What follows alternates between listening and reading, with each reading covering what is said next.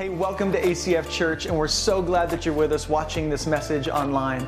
And our hope is that it would encourage you to be more like Jesus and walk closely with Him as an apprentice of Christ. And our hope is to give away all of these resources for free as much as possible. It takes a lot of time and energy and people to make that happen. And if you'd like to support the mission of God financially for ACF Church, you can go to acfak.org and you can give there. Now enjoy the Word of God proclaimed.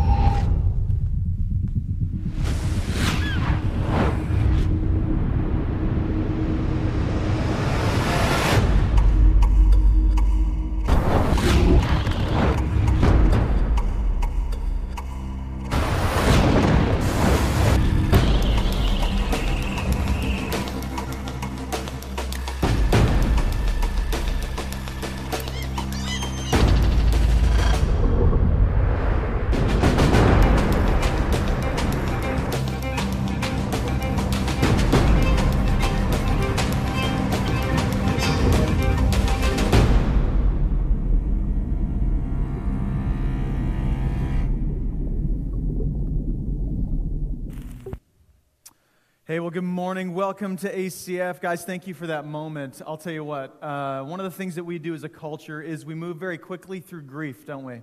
And uh, there's certainly been some grief as uh, we just kind of watch this broken world this week, and, and, certainly grief for those of you I know in our church family um, who have lost loved ones uh, in the service of our country. And so uh, I want to just encourage you not to rush through that, but to just kind of allow God's presence presence to be present in that grief and just kind of feel those emotions and feelings. It's a good thing, uh, I think, to just to kind of slow down and, uh, and grieve over the loss that's in the world and, and also just take hold of hope uh, that we have this Savior that's going to come and right every wrong that's in the world. And so I want to encourage you to do that here today. I really feel like as we grieve, when we grieve, um, we actually kind of touch the heart of God because God grieves uh, what's broken in the world. And so it's, it's really kind of a, a thin space with God where, where kind of heaven meets earth when we slow down and we grieve what's broken, but also take hold of hope in Jesus' name. And so if you're new today, uh, part of ACF, uh, we just want to say thank you for being here. We're really privileged that you are joining us here today. Uh, also, really exciting today is Baptism Sunday, which we're really excited about. Yep. Uh, our tradition as a church is that we just fill up the tank once a month and give you a chance to take your next step with Jesus. And we really believe that baptism is the first act of obedience for anybody who says, I want to follow Jesus. And, and, uh, and, and, maybe you're like, well, I did it 30 years ago. So, may, or I, I, said I'd follow Jesus 30 years ago and haven't been baptized. Um, no shame, right? So, no shame. Don't, there is never a better time than the present to be obedient to God, right? And so, uh, if, if, you're like, man, I should have done this years ago, or, or maybe you were baptized as an infant and you want to make this decision for yourself here today, we encourage you to do that as well. And uh, right at the end of the message, you can go out to the lobby. We have a team of people that will get you everything you need from if you need shorts or a t shirt or whatever it is, uh, we'll take care of you here today so that you can get baptized. But that's just coming at the end of uh, today. But we are starting a brand new series today called Hold Fast, and uh, we're actually walking through the book of First Corinthians. If you want to open up your Bibles to First Corinthians chapter 1, we're starting right at the beginning. Um, sometimes we will do a series that uh, is a little bit more thematic, and other times we'll walk directly through a book of the Bible, and that's what we're doing this summer. And it works really well for us because I know y'all going hunting and fishing and camping this summer, and so for you to just kind of uh, follow along with the, uh, the, the, this book of the Bible, it's just going to keep you engaged with what we're studying together as a church family. So I want to just start us off in verses 1 through 3. It says this It says, Paul, called by the will of God to be an apostle of Christ Jesus, and our brother Sosthenes, which I'm just going to vote more babies should be called Sosthenes, and you pregnant mamas, uh, to the church of God that is in Corinth to those sanctified in Christ Jesus, called to be saints together with all those who in every place call upon the name of our Lord Jesus Christ, both their Lord and ours, grace to you, and peace from God our Father and the Lord Jesus Christ. What a beautiful greeting uh, from Paul to the church in Corinth as he begins to kind of, honestly, he's going to lay into them. So he starts off just like, hey, love you guys, blessings in the name of Jesus, and it's like, bam! So uh, he's going to get really intense with them. And, and uh, I, I, mentioned we're calling this series Hold Fast. And uh, this idea of hold fast is kind of a nautical term. And, and you may not know this, but there's two common symbols that the Christian church has used over time to represent our faith. And, and many people, when you think of a symbol of our faith, you think of the cross. But actually, uh, there's a symbol that predates the cross that a lot of people don't know existed for the church. And it was the symbol that represented what they believed. And it wasn't the cross, it was actually the symbol of the anchor. And the anchor represented this idea that we are anchored to Christ Jesus. He is what holds us fast. And actually, in ancient Christian art, a lot of times there were anchors that were used, and, and there were also ships that were used. And, and the ship always rep- represented the church. And the anchor was Christ, right? So the ship is the church, the anchor is Christ, and this idea of the ship is always kind of, it's being tossed around in, in, in, stormy seas in the imagery of this ancient artwork. And this really is the case of the church today. As we look at the world around us, it, we're kind of being tossed to and fro, and yet we are anchored in Christ and able to stay faithful um, through these hard times because of Jesus, not because of how strong we are. And so, really, through this series, the message is going to be like, hold on tight. Hold on tight. And really, for you today, if you're not a Christian or not a follower of Jesus, I want to ask you, what are you holding on to? Because as we look at the world and we see how broken things are, I think all of us grasp for something. The question is, is that something worthy of your life? Is it worthy of, of you holding on to? And, and as, as the church, we, we believe that Jesus is worthy. He is the one who we hold fast to in stormy seas. And so, uh, what you're going to see throughout this, uh, this series is that uh, Paul is dealing with some stormy seas for the church. The church is dealing with a lot of struggles culturally uh, both outside and inside pressures that want to tear the church apart. And so he is actually responding to the news that he's heard about this church that he planted in Corinth.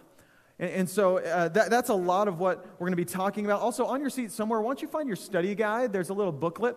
Um, on the seats here somewhere. And so, once you grab that, that is something I want you to bring with you this summer, wherever you go. And so if you miss a week or whatever, uh, you can actually follow along with us there. Also, for you Sunday morning people, I want you to know we have church on Wednesday. So if you didn't know this, we actually do the same service on the Wednesday before. And so I've already preached this message. The band's already led worship in this worship set. And we, we actually started this because we know a lot of people are gone on the weekends. And so if you're going to miss on the weekend, stay engaged by coming to church on Wednesday night at 7 p.m. I want to invite you to that as well. But just a bit of kind of an overview of Corinth. Where is this place? What's going on here? Uh, Paul is writing, this is about 54 AD that he's writing this letter. And uh, give us a map, if you would, of Corinth. And, and here's kind of lower left, you're going to see a dot there of where Corinth exists on this map. And, and what you're going to see is that it, it exists right there where the land kind of gets really skinny. And so this is, this is kind of a land bridge that Corinth is, is at. And so uh, it's called an isthmus, right? And so it's this land bridge is about four miles wide where the city of Corinth was existing. It was kind of a tech capital. There was a lot of progress, a very progressive culture. Um, a, lot of, a lot of people moving in, a lot of money floating around through Corinth. Like this would be like where Jeff Bezos would set up his uh, HQ, right? Because there's just a lot of movement and a lot of energy in Corinth, right? Sailors would even actually, they would sail to Corinth and they would uh, to save time, they would pick up their boats and they would literally carry their boats across this isthmus, this land bridge, to get to the other side. Because as you can see, it would be months of travel to get to the same place. And so, lots of movement, lots of travelers in Corinth. So, imagine a city that is just nothing but people coming and going. Nothing but people kind of traveling for work. They're away from home, they're away from their routine, routines. And, and many of you know kind of the things that tend to happen on trips, right? Like, like people a lot of times fall into some unhealthy habits when they're away from home, they're traveling uh, for work or whatever it may be. And so this city is sort of like that lots of coming and going. And uh, in fact, this last summer, my family, we actually went down to Valdez for the first time and, and got to kind of see that place, which I'll tell you, if you have not been to Valdez, it's one of the most beautiful places in the state of Alaska. It's amazing. And we went down there, we're hearing all about the gold rush and, and people coming and going through Valdez. And, and I really feel like as I as I think of Corinth, I, I, think of a city like during the gold rush, like Valdez, where people were just coming from all over the world through this place. And as they described uh, the gold rush and what happened there, they described uh, some, some pretty broken things that were going on there, right? I mean, I mean, lots of prostitution and sexual depravity and substance abuse as, as people are coming and going. And, and this really is what's happening in Corinth. And also, beyond that stuff, there was this kind of the spiritual aspect because uh, they, they were spiritual people looking for spiritual answers. And so, in the middle of Corinth was this place called the Acropolis. And the Acropolis is, uh, it literally means high city. Uh, it, it, actually refers to this temple that was elevated in the city of Corinth, and it was a temple to the goddess, to the goddess Aphrodite.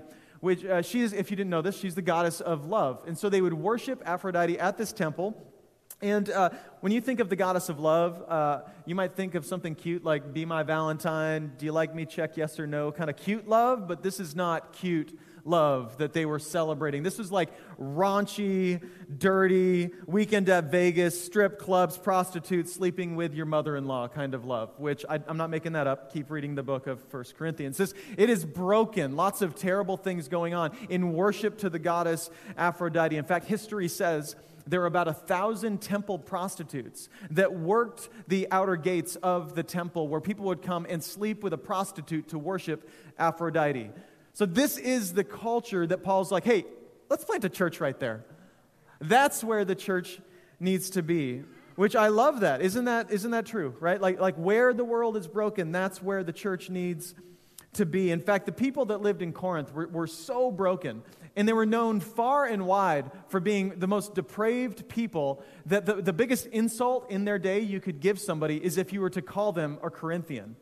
It'd be like, like if you know, I don't know what the language is today. Britt, you might have to help me out with this. But like if, if like a guy or a girl's kind of sleeping around, right? Like there's, there's language for that. The language of their culture was like, oh, she's a Corinthian girl. Oh, he's a Corinthian guy. Like even if they weren't, that was a slam of like the way that they were living their lives. And so lots of darkness, lots of need for Jesus, and so much need for the church to be the church. So much need for the people of God to actually follow faithfully, and yet the truth is, many of them weren't. And see, a lot of this stuff was working its way into the church, and the church was becoming more like the world. And you might want to write this down. I believe that either the church changes the world or the world changes the church. There's no in between. We don't just kind of sit stagnant. Either we are changing the culture or the culture is changing us. My youth pastor in high school used to tell me, You are the average of your 10 closest friends. And I think that's still true as an adult, right? The, the, people that we're around, we surround ourselves with, we start to kind of become like them or they become like us. And yet we also know that by the strength of Jesus in our lives, there's a way to be a friend of sinners without falling into sin. Because that's what Jesus did, right? And he models this lifestyle that we're to be a friend to sinners, yet not fall into sin. And yet that is the struggle of their church, and that can be the struggle of any church, including ours. And so as I read 1 Corinthians, I'm like, man, this is like he wrote this to the church in 2022. And you might be thinking, man, a, a book study, 1 Corinthians, this sounds boring, irrelevant. Like, uh, let's just do, just tell me how to fix my marriage or, you know, how to have more fun in life. But I'll tell you, um, let's just look at the list of the things that are in First Corinthians, and you can tell me if these things are relevant or not. Here's some things that Paul is dealing with. He's dealing with divisions within the church. So glad the church is not divided today. He's dealing with gender confusion. So glad there's no confusion about gender in the world today. He's dealing with sexual perversion, misunderstanding of what tolerance is he, he's dealing with a cheapening of grace. What does it mean to have grace and yet not to cheapen it? He's dealing with skepticism and cynicism. None of y'all are skeptics or cynics, I'm, I'm, sure, right, in the church today. He's dealing with getting drunk with communion, which we have not dealt with yet at ACF. but just because y'all are sketchy, we actually use grapefruit juice or whatever, like grape juice for, because I got to watch out for some of you guys. We haven't dealt with that yet, but who knows? It could happen. He's dealing with church burnout. You ever burn, been burned out? Just like, man, I'm, I'm so tired. I'm just tired of doing church stuff or being even being a Christian. Some of you felt that way before. He's dealing with division over different preachers, right? They're just divided over like who they're actually listening to. And some of you are like, now, again, these are things that are that are that are working their way into the church. These are things that people are dealing with. And and I think one of the things that the church deals with today, as much as they did, is this idea of hypocrisy. And one of the biggest criticisms people uh, throw at the church is that the church is full of hypocrites, right? But I think oftentimes the reality is we don't know what hip- hypocrisy actually is. We, we just call people hypocrites, we don't know what it actually is. Like, what is a hypocrite? Well, a hypocrite, what they do is they claim their own perfection, but they don't actually live that way. They claim their own perfection, but they don't live perfection. And so a hypocrite is somebody who's like, man, look how good my life is, and yet you know that that life is not actually as good as they make it out to be. That's a hypocrite. Here's what a hypocrite is not a hypocrite is not someone who struggles with sin. A hypocrite is not somebody who's like, no, I know that I've got problems. Here's the difference a hypocrite claims their own perfection, but a follower of Jesus claims the perfection of Christ. That's the difference. It's a big difference. And so you can be here and you can struggle with, with, with, your faith and be honest about it, and that does not make you a hypocrite. In fact, I hope that you're here struggling with your faith. I actually hope that we have people in ACF Church that are really struggling to follow Jesus. And that might sound really, really strange, but here's the truth. In the end, a church without problems is a church that is dying because that's a church that's not on mission. You see, if we don't have any problems, then we're not reaching the world. If we don't have any problems, then we're not reaching our friends. If we don't have any problems, we don't have people here who are still trying to dip their toes in Christianity and try to figure out what they believe, right? A church without problems is a church that's dying because it's not a church on mission. Because here's the truth, and some of you get comfort- uncomfortable with this depending on your church background. But here's the deal if you want to reach sinners, if you want to reach, we're all sinners, but if you want to reach people who are non Christians or who are living apart from Christ, then you have to give them a seat at the table. And if you give people who are not following Jesus faithfully a seat at the table, you're going to end up with a table full of non-followers right? Full, full of sinners. And, that's that's the truth is that that really is who we are as a church family is that we're all we're all sinners. We're all struggling with following jesus and yet we all have a seat at the table and i love it. I love the, the blend of people from our church family um, I, I, can't, this just popped in my mind. Uh, a few years ago, I walked out of these doors after my sermon, and sometimes people give me feedback, and this guy comes up to me, and he's kind of like heading out the door, and uh, he's like, oh, Pastor, Pastor. He, he, goes, he goes, man, that was one effing awesome talk, man. I'm like, thanks, bro. And he's like, oh, it's really good. And he, heads out the door, and I was like, wow, that was, that was interesting. But I, but I lo- he didn't say effing, by the way. Um, I, I love that he didn't know what to call it. He didn't know what I did. He just knew that like there was something powerful about it. he was heading out the door. And I'm like, I want more like effing powerful talk people at church, right? Like that's that's what we're and some of you are like, I'm not comfortable with that, right? I don't I don't like that. But here's the truth is that sometimes what you call profane, God might call progress. Aren't you glad that people are in the church that are struggling, that are trying to figure life out, that might not have some things figured out that you have figured out? Aren't you glad that they're here? Like, where else should they be? And where did you begin, right?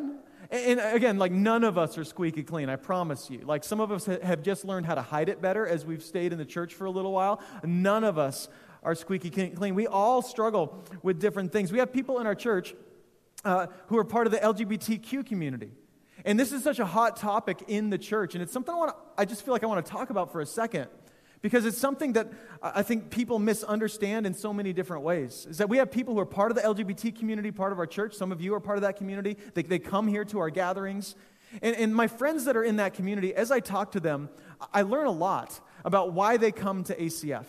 And this is really interesting, and you guys look really un- uncomfortable, by the way. It's, it's good. This is a good conversation. When I talk to them, here's what I found out is that when Christians think of the LGBTQ community and they think they don't come to church, what you think of is like, well, they don't come to church because we have a different view on sexuality and gender than they do.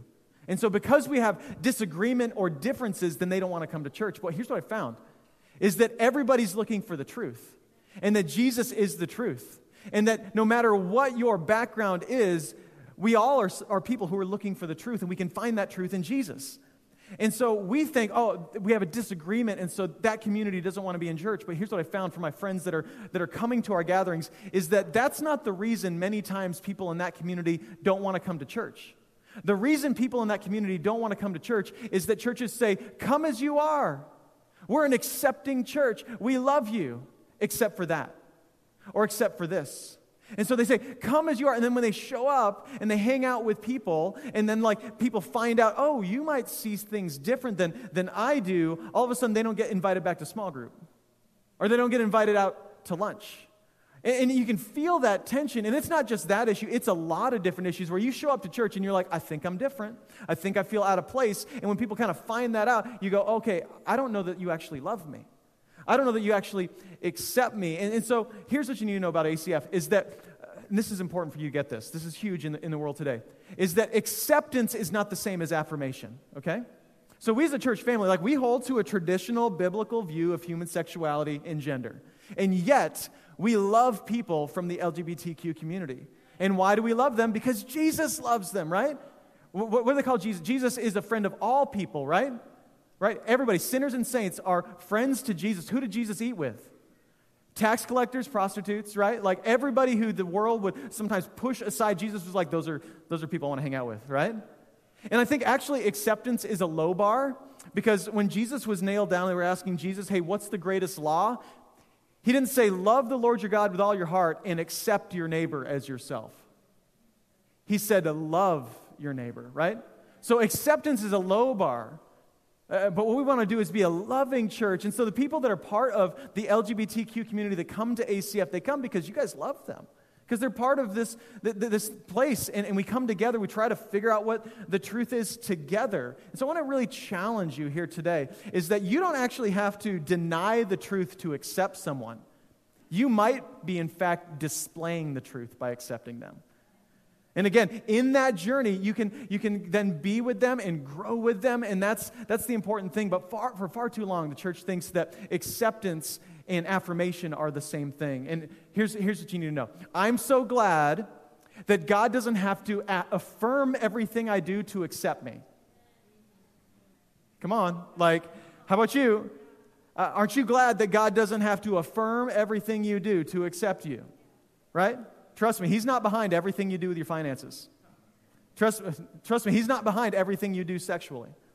He's not behind every decision you make, everything, every thought in your mind. He's not behind it, yet He accepts you because you desire to surrender to Him. And so that's the challenge for everybody. Whether you, I don't know what your, what your sexual preference is, but the call is holiness.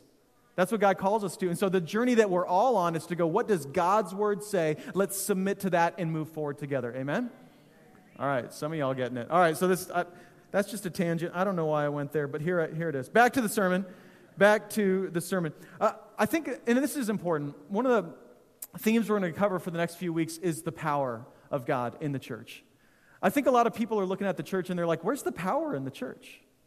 Like, like why do I want to be a part of something that lacks power? I don't know if you know this, but churches are not doing well, um, on a, on a, especially nationwide right now. They're just not doing well.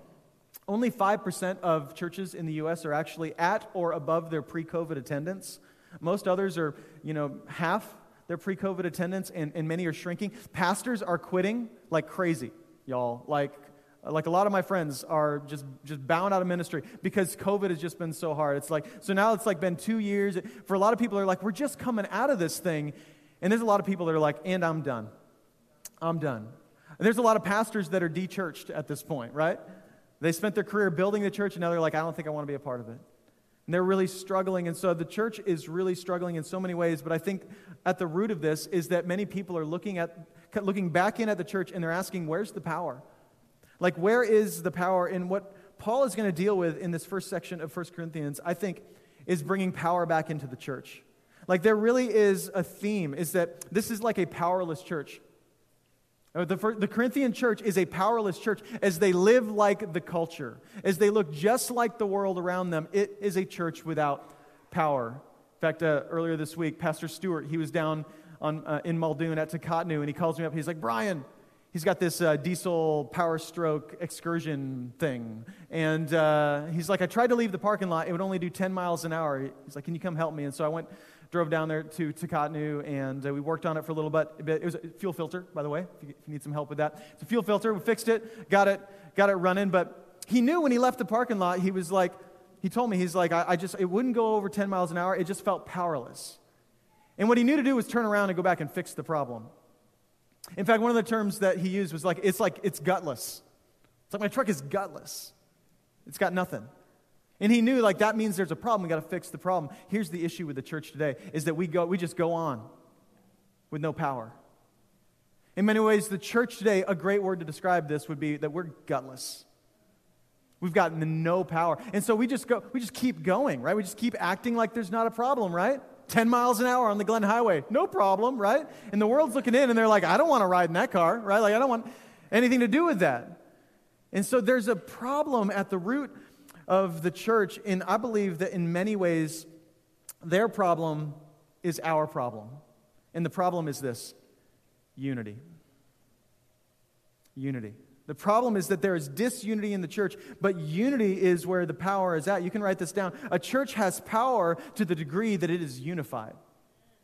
To whatever degree we as ACF Church can come together and go somewhere together, that, that same degree is the power, I believe, that we will be uh, displaying to the world around us. 1 Corinthians 1.10 says, I appeal to you, brothers, by the name of our Lord Jesus Christ, that all of you agree and that there be no divisions among you but that you be united in the same mind and the same judgment.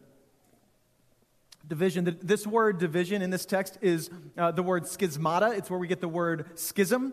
Uh, and it's this idea of like a fracture in a people or in a culture. And Paul says, hey, no fractures, no infighting, no division in the church. Why? Why, why is this such a big deal? I think it's really simple because division makes the church irrelevant to the world.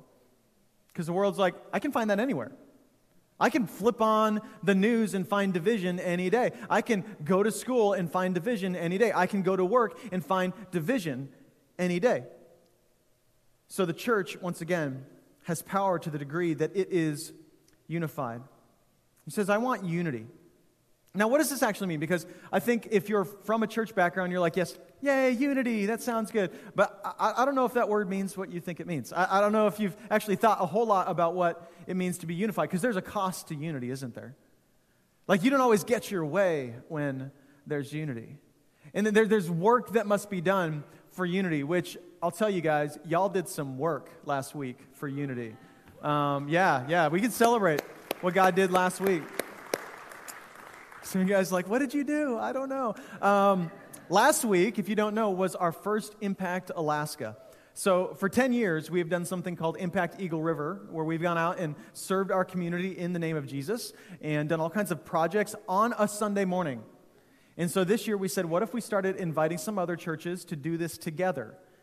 And, and you might think, well, yeah, obviously, but that's not as simple as you might think. I don't know if you know this, but churches are pretty divided. Churches tend to be pretty skeptical of one another, right? Uh, maybe they might see things different, so they just kind of tend to keep their distance. And we're like, well, what if we just kind of reached out?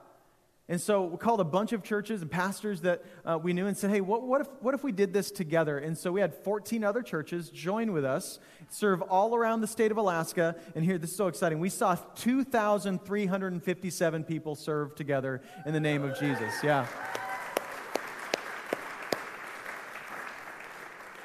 It's so good. And, and uh, again, like, and you guys, ACF, you guys showed up, by the way. Like, we, we kind of put down the gauntlet and we're like, hey, listen, every year, ACF, our attendance kind of cuts in half at Impact Alaska or Impact Eagle River. And this year, you guys blew it out of the water. More of you served than ever in the history of our church. And so I'm just like super proud of ACF. I know some of you are uncomfortable, it's just different than your normal thing, but it was amazing. And, and I was just praying for the other pastors.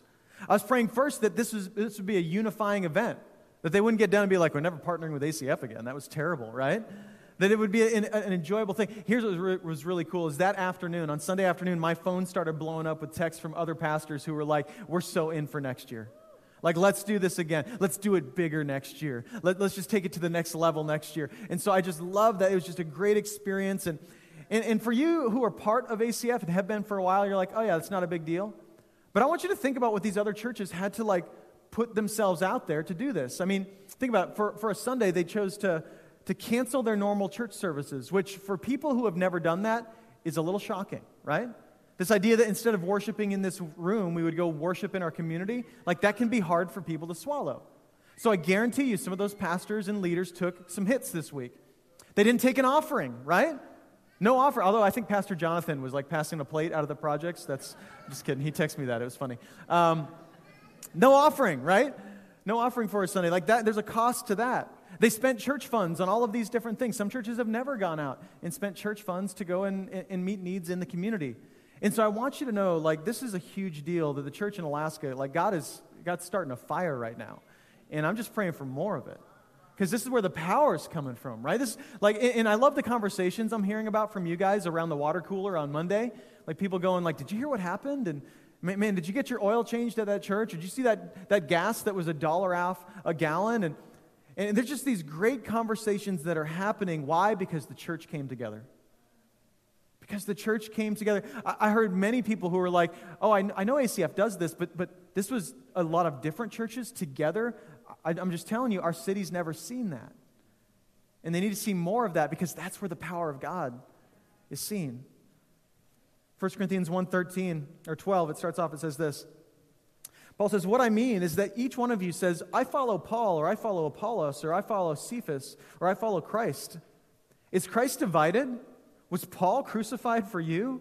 Or were you baptized in the name of Paul? Paul's kind of ticked off, by the way. He's like, I don't like this division stuff. He goes, I thank God that I baptized none of you, except Crispus and Gaius, right? And they're both like, it was me. And uh, this, so that no one may say that you were baptized in my name. He's like, I thank God that I didn't baptize any of you jerks, right? You guys are just being mean to one another. And uh, I don't want, I don't want to be a dividing factor for your faith. You going like, I was baptized by Paul. See how awesome I am? This is what's going on in their church. And I want you to write this down is that we place our preferences aside for the sake of unity. That's what we want to do as a church family is put our preferences aside for the sake of unity.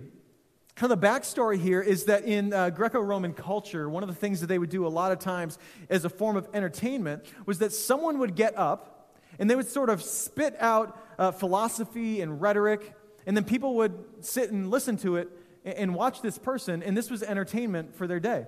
There's kind of this public forum, and they would just come and watch this stuff happen. And this person that would get up and speak was called a sophist. A sophist. So we get get the word sophisticated. And they would get up and they would spout all this sophisticated sounding stuff, and people would listen to that person, and then they would develop favorites, like, like, like who's your favorite sophist? Who's your favorite speaker? And then they would start to divide over their preferences. And so then Paul comes along, and these other church leaders come along, and they get lumped in as just another speaker, just another sophist or philosopher. And the people are then dividing over their favorite speaker. This is literally, what's literally going on in the church. And so, I mean, I want you to think about like your friends, that have different favorite uh, either philosophers or teachers or newscasters. It'd be like somebody going like, I follow Bill O'Reilly, or I follow Anderson Cooper, or I follow Joe Rogan. And then, and then like you start mixing in some church leaders, and it's like, oh, I follow uh, Francis Chan, or I follow John MacArthur, or I follow Lisa TerKeurst, or whoever it is. And these, these, these famous leaders start dividing the people in the church lacks power. Why? Because they lack unity. And again, I, I want you to think about kind of how you come to church. I want to think about your, your preferences in the church, whether it be about a speaker, about anything else. Do you allow your preferences to divide you? Do you allow your preferences to divide the church? Do you leverage your preferences to tear people apart or to bring them together? What we do as a church family is we put our preferences to the side for the sake of unity. I want you to think about how you even show up to church. I mean, do you show up as somebody who's just sort of consuming content or as part of the body? And here's how you know. Like, you will know whether you're that person who's just consuming content or you're part of the body based on the conversation that happens in the car after church. So think about what happens in the car after church. Think about the conversation. Is it a little bit like you just went to a movie? Like, do you get in the car and you're like, hey, what was your favorite part? Like, like, which line did you like the most? Did you write one down? You know? Like, like, like uh, uh, how'd you like the plot line? How'd you, who's your favorite character? Was it Mason, you know? Was it Rebecca? Was it Brian? Like, who's your favorite character, you know? Like, is it all comments on, like, what was your favorite part versus, like, what did you give to the Lord today? How did you sacrifice yourself for the sake of others today? Who did you meet and show the love of God to today?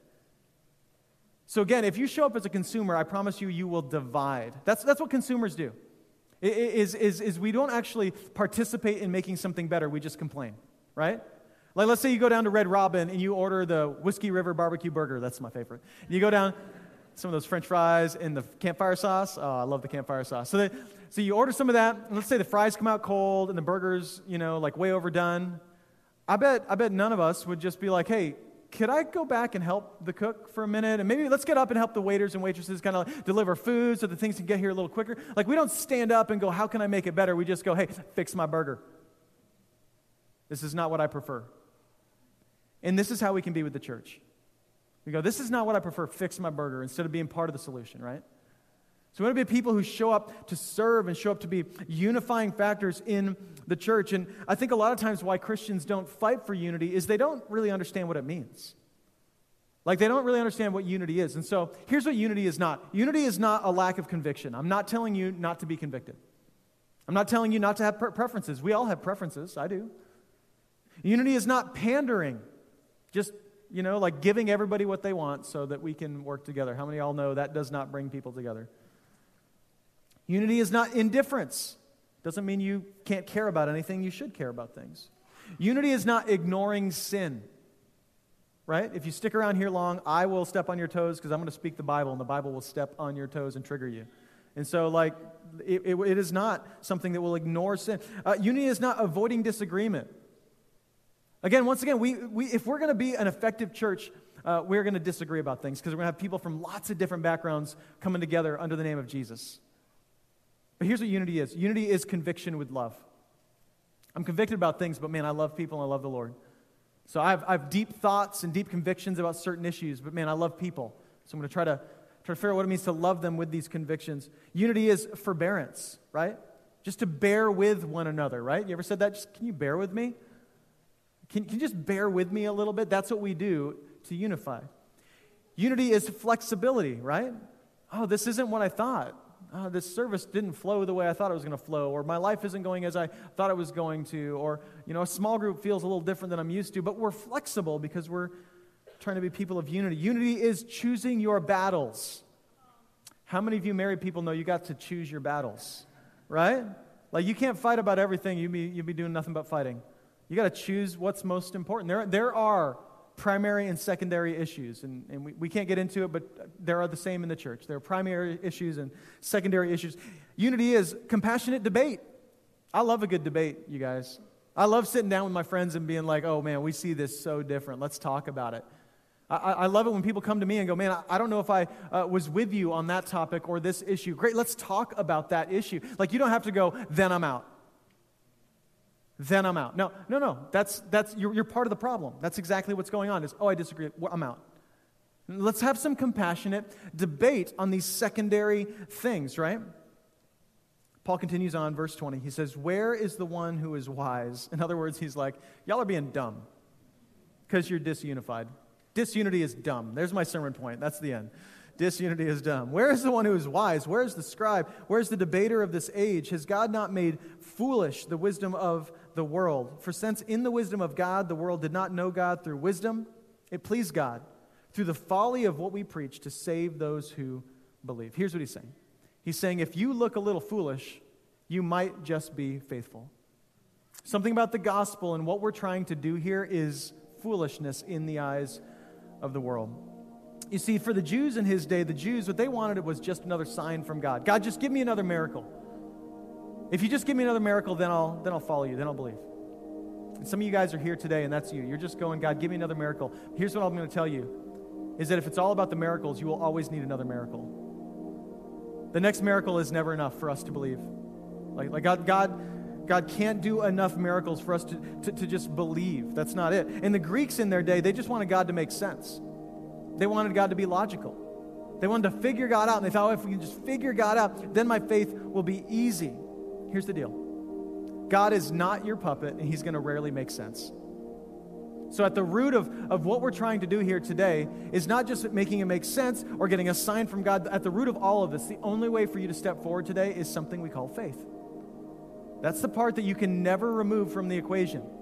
Some of you today, you study things like apologetics, which I'm behind. Apologetics is just kind of the defense of the faith. But I just, here's what I know is that if the Spirit has not got someone ready to believe, that they will not believe no matter how much you try to defend Christianity to them. And if you're like, oh, it just, it God, if you would heal them, then they would believe. But I just promise you, if the Spirit does not have their heart ready to believe, they're not ready to have faith in God, they will blame that miracle on something else. They'll say, there's something else provided that. It wasn't God. It really does come down to faith. And so the question for you today is do you have enough faith to be unified? Do you have enough faith to step forward? And, and, and he says, like, it's going to look foolish to the world. And here's what you need to know last week when we were serving together is that people did not know what we were doing. We got these questions all the time. You're buying my gas? Like, why would you do that? It sounds foolish. You guys canceled your church meeting thing that you guys do at ACF every week to come out and serve me? That sounds foolish. You don't even know me. You see, at the root of the gospel is something that looks really foolish. And I want you to think about that. Like the idea that God would die for sinful humanity. That sounds foolish. But here's the deal what sounds foolish is often actually love. It's love. And at the root of the gospel, if you're not ready to receive it, you won't receive it because it sounds foolish. Think about what you believe if you're a Christian. You believe that a homeless first century Jewish rabbi who told everybody he was God, which made him an enemy of the state and led him to execution on a cross, was actually the savior of the universe. Can we admit that sounds a little crazy? I mean, if you're if you're in the church for a long time, you're just used to those things. But man, there's a foolishness of this, and Paul is like, "Hey, God, God chose what was foolish in the world to shame the wise, show them what is actually true." He chose what is foolish. And so I want you to think about that. If you're not willing to look a little foolish, then you might not be faithful to God.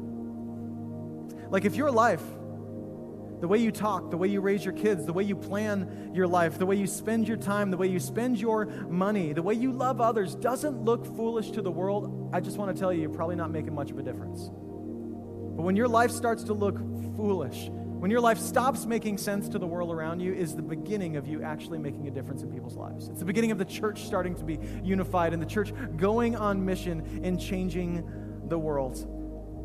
I want you to grab your action card if you would. Pick up this sheet. This is uh, something we do as a tradition here at our church. It's just a way to take a step forward and just kind of tear this bottom part off.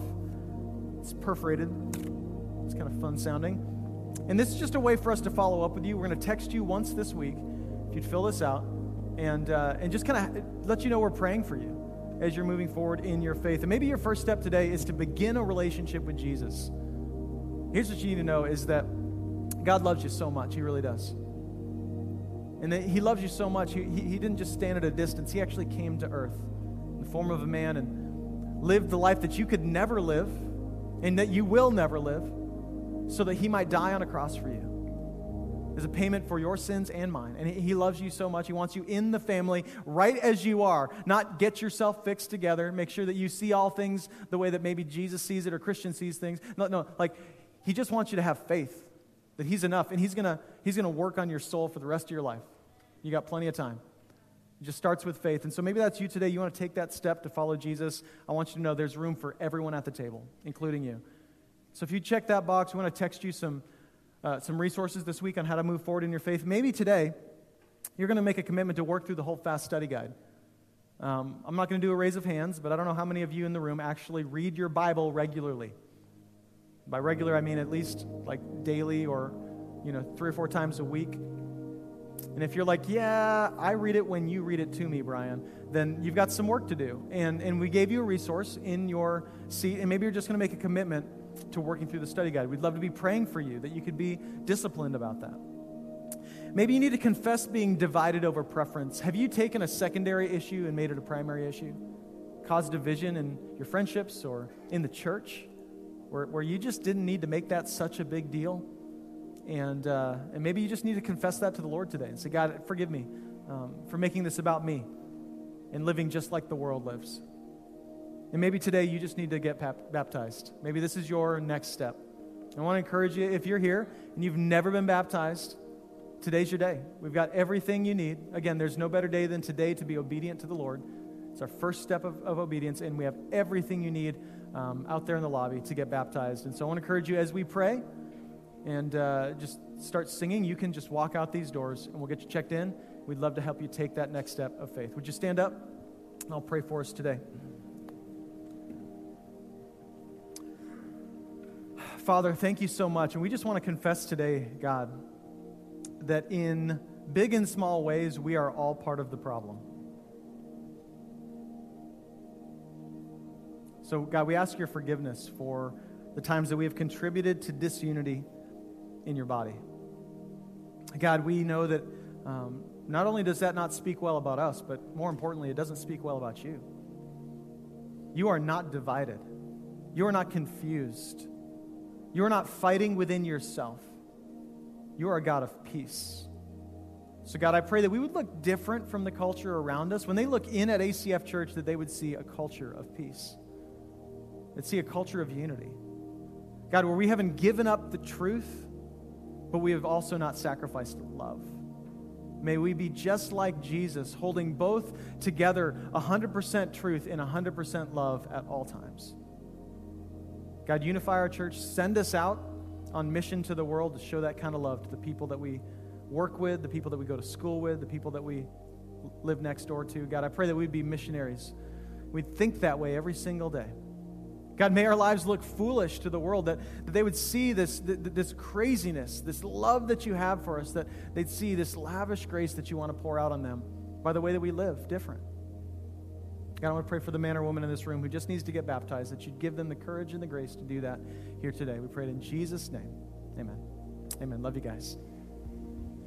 Thanks for watching this message from ACF Church. Uh, we hope it's encouraged you and challenged you to be more like Jesus and to walk with Him in a closer and more profound way. If you'd like to give to the mission of ACF Church, you can do so at the link on the screen or at acfak.org. We love you and we'll see you next week.